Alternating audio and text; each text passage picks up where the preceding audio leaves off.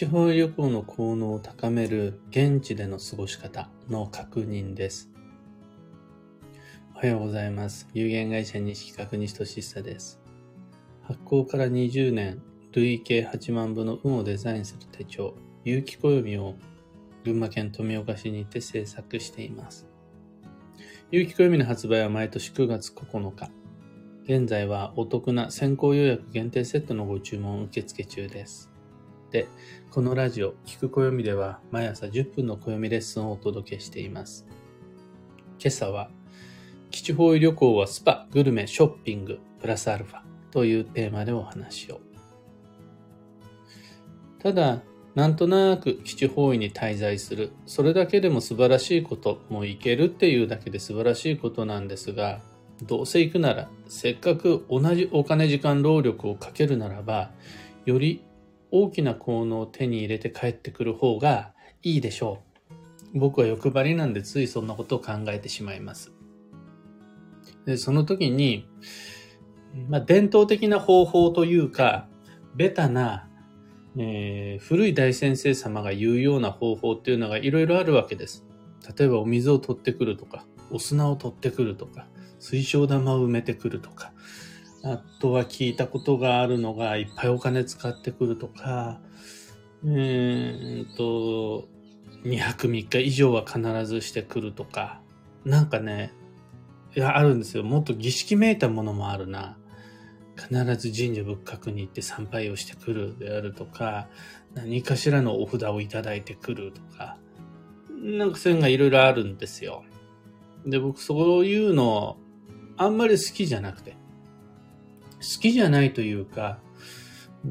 過去のあの時点においてはそれが現代的なライフスタイルやビジネススタイルに馴染んでいて、昔の人に合ってたな。そして、時の専門家は、その、その時点でのみんなのライフスタイルに合う方法の中で、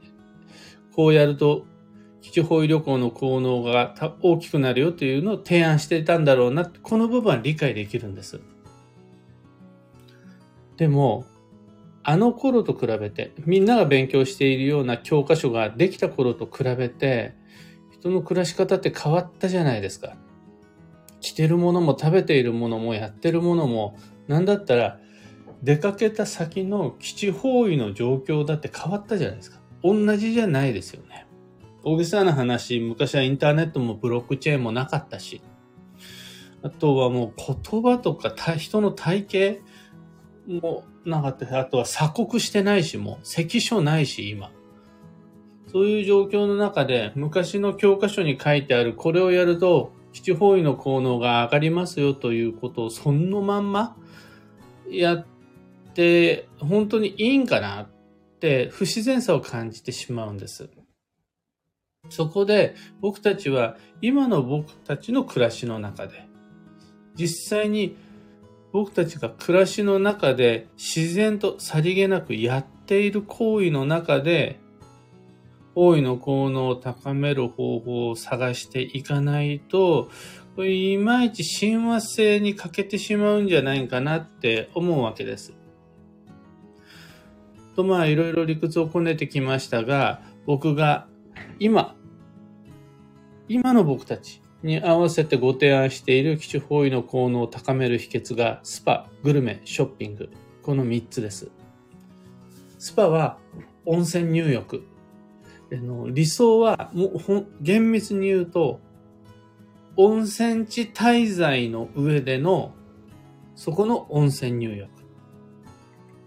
ね、温泉地っていうのがめっちゃいいです。温泉地というのはボーリングして強引に湧き出させた温泉ではなくって、もうそこからお湯が湧いているという場所に温泉ができて、温泉地となり、町となり、観光地となり、それから100年、200年で経っているような、そういう場所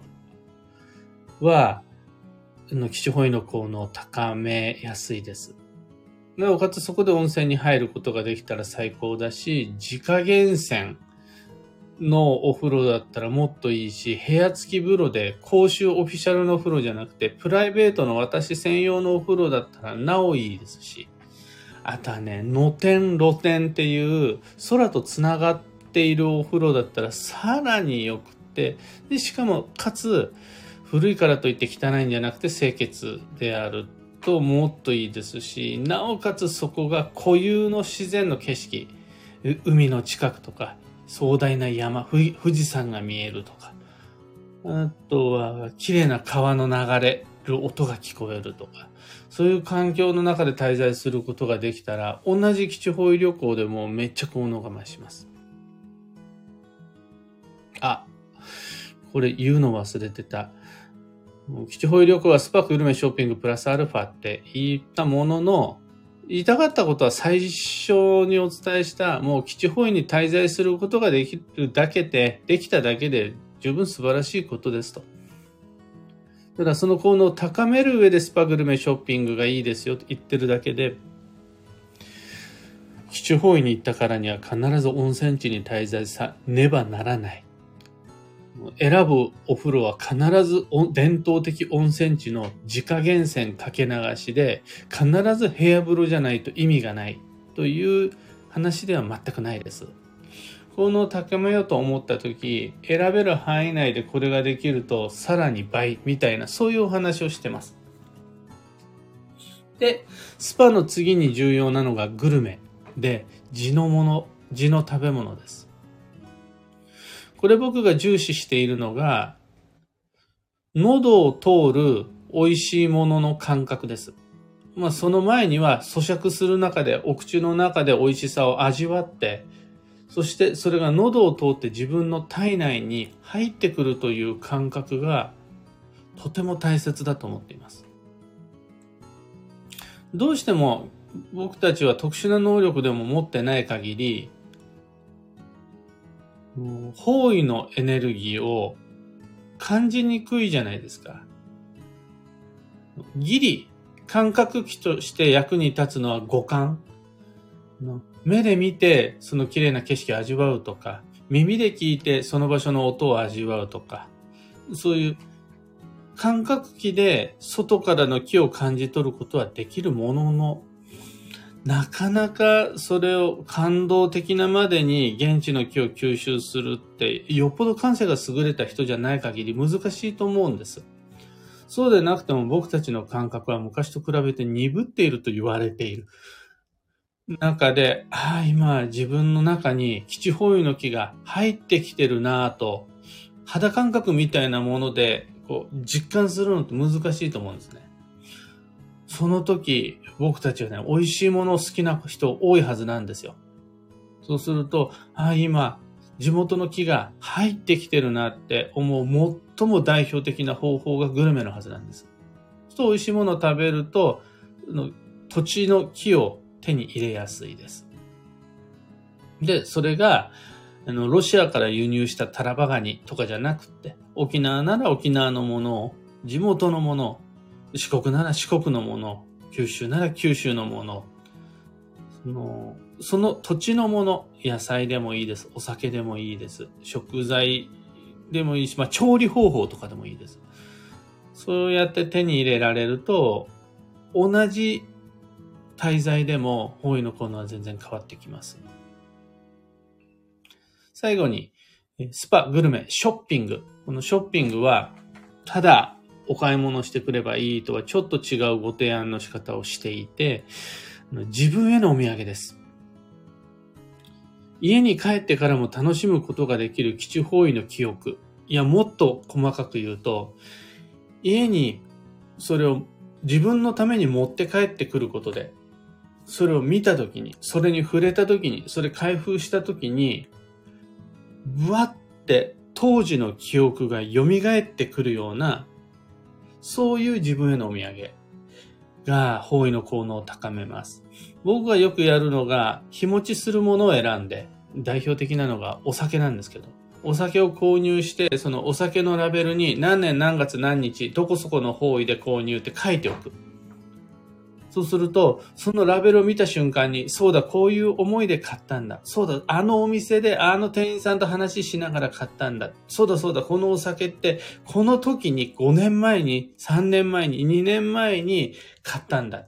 こんな騒動の中でもなんとか行くことができた基地方位のお酒なんだって。を持って、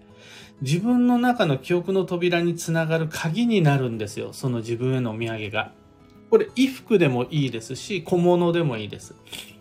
とにかく、記憶につながるものを手に入れることができると、その都度基地ホイとつながれるんですよ。僕がよく被っているフェルトのハットは、何年前か忘れてしまったんですが、それこそ15年前に、高校時代からの友人の星くんと、の、あそこに行って行ったんですよね。富山に行って、富山のお店で、パッて入った瞬間に、あ、このフェルトのハットずっと欲しかったやつだって思って買って、今でもずっと被ってるんですよね。15年以上。という、その時点でまたあの時の基地方位につながることができるのが自分へのお土産っていうやつなんです。これがあると、その、なんて言うんでしょう。ただ行って帰ってくるだけじゃない何かを持ち帰ってくることができる。基地方位の何かと僕たちはもう一回つながれるからおすすめです。最後に、えースパ、グルメ、ショッピング、プラスアルファっていうところで、最近僕がこだわっている、もう一個これができると、七宝旅行の効能めっちゃ増すんだけど、みんな割と抜け、抜けてるっていうか、上手にやることができてないっていうのが思い出の写真なんですよ。七保院に行きました、写真を撮りましたという方は割といっぱいいると思うんです。例えば、その泊まった宿の写真かもしれないし、素敵な景色の写真かもしれない。あとは、食べた美味しいものかもしれないですし、そういう写真はみんな上手に撮ってきているなとは思います。が、後から見返した時に、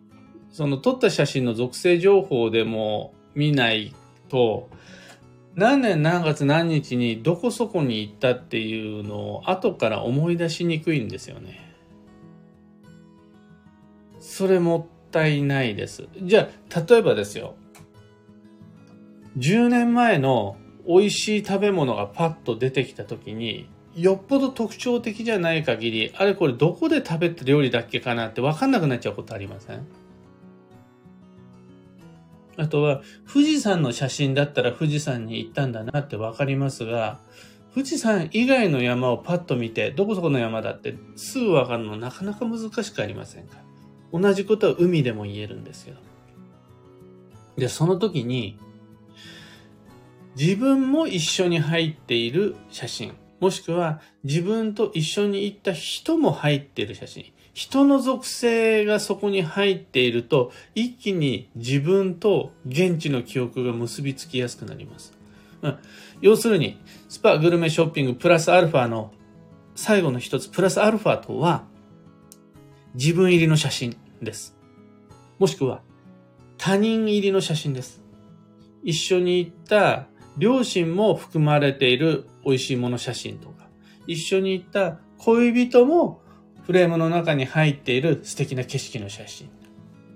これがあるだけで、自分と現地のつながりが全然変わってくるんで、おすすめです。いわゆる自撮りでもいいですし、他人、他人を記念撮影してあげるのもいいんで、お試しください。そのデータが入っているスマートフォンやデジタルカメラって、なんというか、基地方位の効能が入っているスマホデジカメになります。と、まあ、今朝のお話はそんなところです。いっぱい言いたいことがあるんでめっちゃ早口で喋ったものの10分で収まりませんでした。が、あの、せっかくみんな基地方位に行くということであれば、ここら辺意識していただけるとぐわって効能が強まるのでおすすめです。二つ告知にお付き合いください。まず、有機暦先行予約限定セットに関してです。2023年8月8日までご注文受けたまわります。専用のウェブショップでのご購入となるんですが、ウェブショップ初めて利用される方は、まず、会員登録を求められると思うんですね。でも、その会員登録しなくても、ビジターゲスト購入みたいなこと全然可能です。発送先の情報としてご住所はいただきたいんですが、それ以外のことっていうのは別に会員にならなくても Web ショップ使えるので、の気楽にご利用ください。二つ目のお知らせが各地での暦のお話会に関して、来週が、もう来週の木曜日、6月22日が仙台に行く日です。もうな、何ヶ月も前から決まっていたこの仙台での暦のお話会。16時から紬カフェっていうカフェでお待ち合わせしようと思ってるんですが、楽しみです。仙台の方、ぜひともお時間が合えば、6月22日木曜日16時仙台駅、ぜひともお待ちしてます。その次が7月の3日月曜日16時の宇都宮駅です。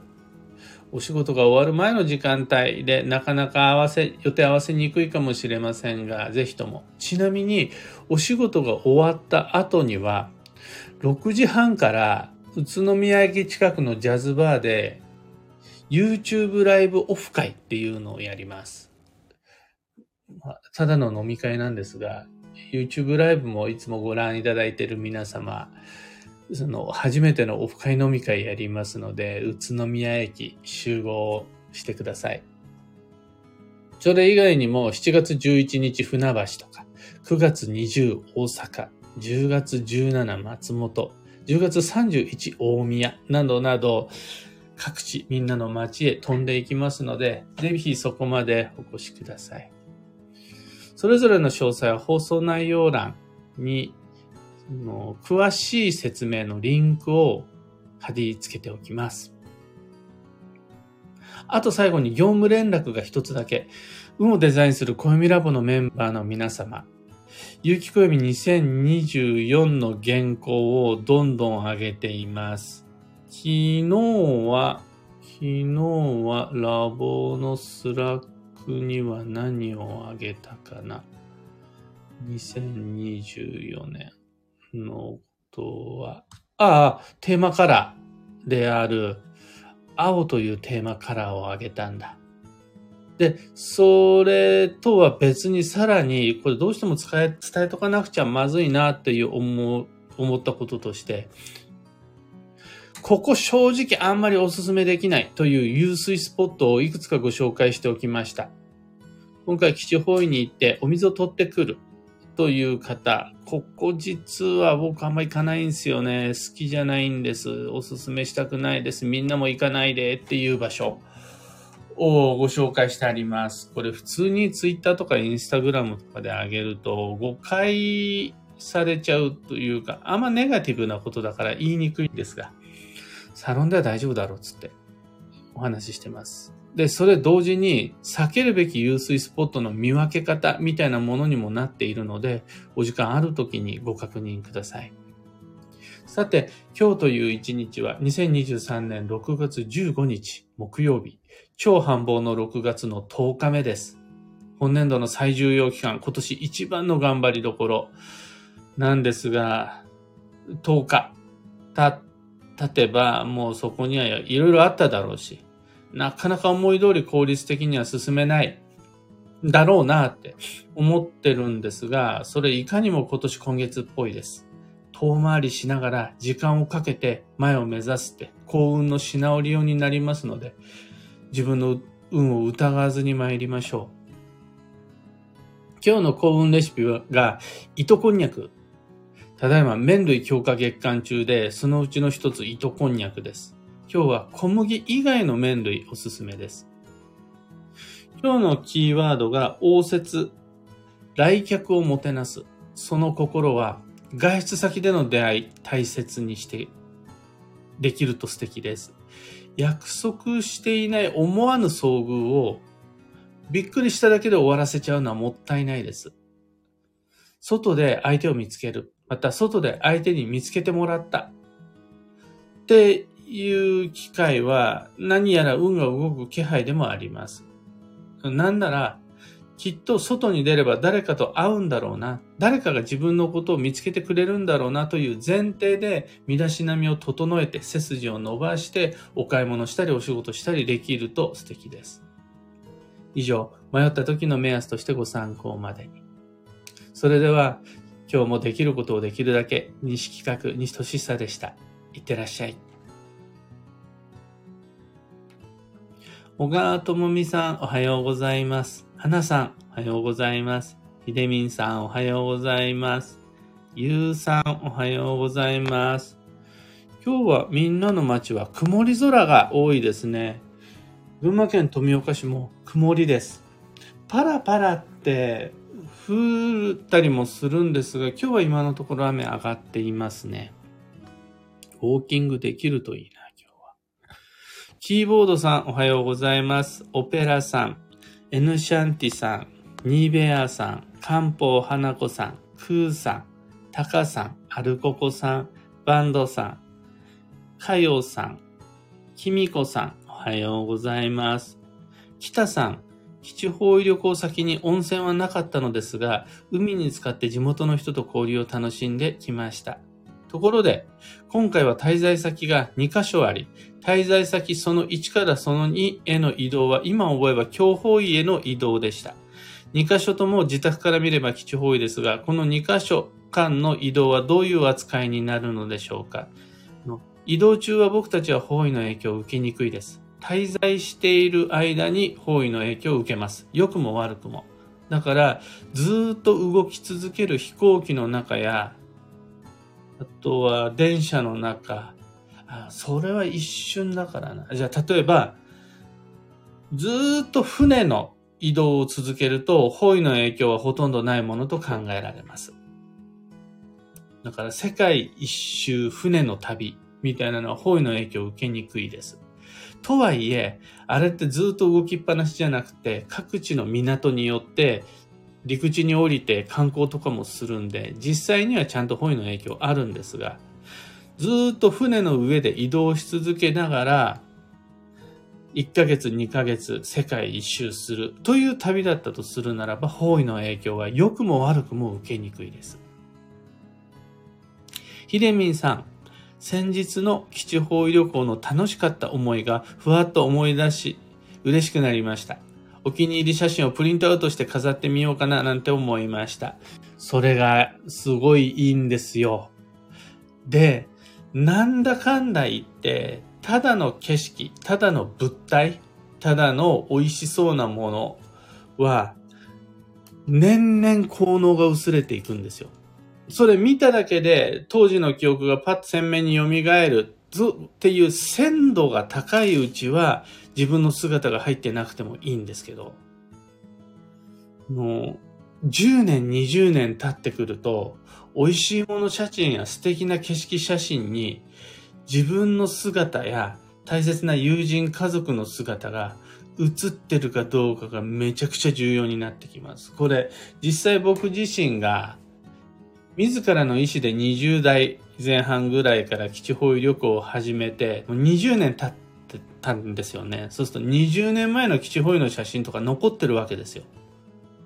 ただお恥ずかしい話、その当時の写真パッて見ただけだと、あれこれどこ行ったんだろう？美味しそうなのはわかるけど、どこで食べたんだろうってなっちゃうんですよね。ところがそこに一緒に行った友人、しかもあれですよ。20年前のファッション。20年前の若さで、今の顔とは違う、その顔で写ってる写真見ると、ぶわって一気に思い出すんです。あの、いい思い出ばっかりじゃなくて、揉めた思い出とかも含めて、ああ、そうだよな、あいつと言ったよな、とかっていうのを思い出すんですよね。だから、あの、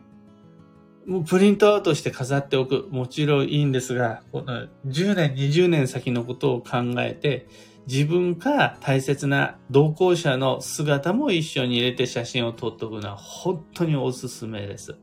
これきっと20年後、30年後、きっとみんなに感謝してもらえると思います。あの、小さなうちの子供の写真がその基地方位の一緒にご飯食べた中に写ってたりとか、今であるならばやっぱり両親ですかね。あの、親、あとおじいちゃんおばあちゃん、写真のフレームの中に収めておけると、彼らや彼女らはこの世界から僕たちよりも先先に高確率でいなくなっちゃうんで、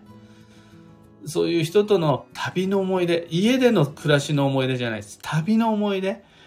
を残せておけるってものすごく大きい財産になるなって思います。なんてお話をしていたら盛り上がってだいぶ予定の時間を過ぎてしまいました。というわけで今日もマイペースに運をデザインして参りましょう。僕も張り切って行って参ります。